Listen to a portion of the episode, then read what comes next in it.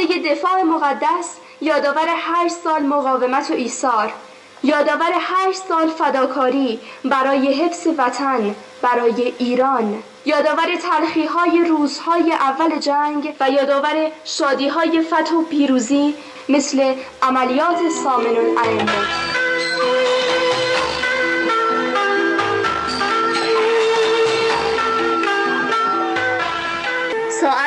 سی بامداد پنج مهر عملیات سامن الائمه. بالاخره در روز ششم مهر ماه ساعت 18 و سی دقیقه فرماندهی اعلام می‌کنه. مأموریت به طور کامل انجام شده. بشنویم صحبت های سرتیب ژاندار منوچهر کهتری. سرتیب جانباز منوچهر کهتری. در عملیات سامن الامه بنده هم فرمانده تیپ دو بودم هم فرمانده قرارگاه عملیاتی آبادان. این عملیات در ساعت سی دقیقه بعد از نصف شب پنجم مهر با رمز نصر من الله و فتح قریب شروع شد و تا نزدیکای بعد از روز پنج با موفقیت کامل تمام شد.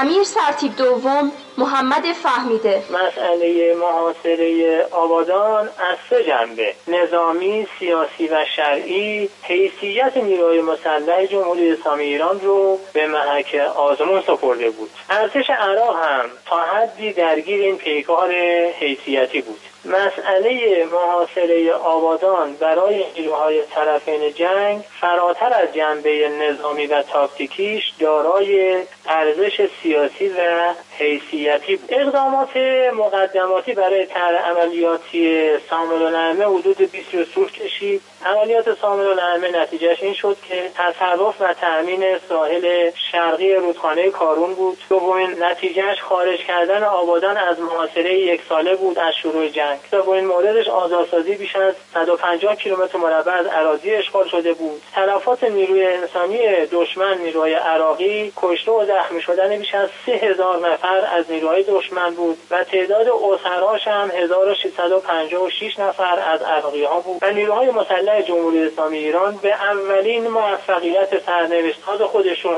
در طول جنگ تحمیلی دست یافتند که این خودش در واقع سرآغاز موفقیت های مهم دیگر برای عملیات های همچون طریق القدس و فتح المبین و بیت المقدس در واقع انجام شد.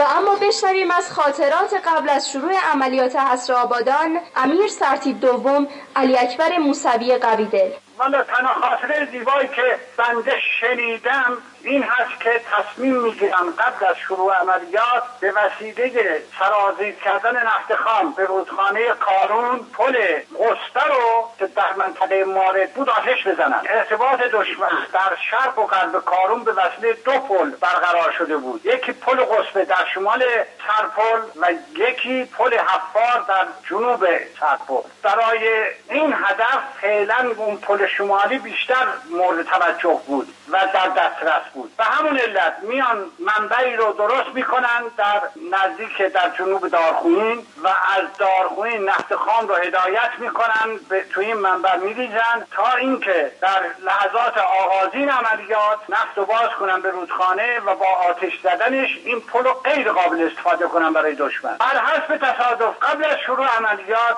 یک گلوله ای از دشمن حالا گلوله خمپاره بوده. گلوله توپخانه بوده. چون من در داخل منبع که نبودم. میاد می‌خوره به این منبع.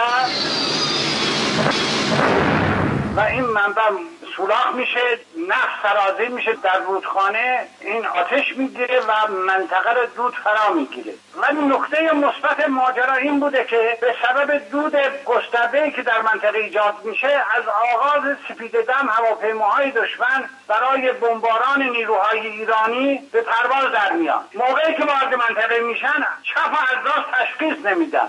خودی رو از دشمن اونا ایرانی رو از عراقی تشخیص نمیدن. در نتیجه هیچ کار مثبتی نمی‌تونن انجام بدن. و به همون علت نیروی هوایی عراق اون روز کار مثبت نمی‌تونه انجام بده. در جهت پشتیبانی از نیروهاش. این یه طرف قضیه. نکته مثبت دیگه این میشه که این پل در اثر آتش سوزی آسیب می‌بینه و میشکنه. حتی این پل رفت زیر آب. در نتیجه عراق از یک پل محروم شد. آتش سوزی باعث این کار شد.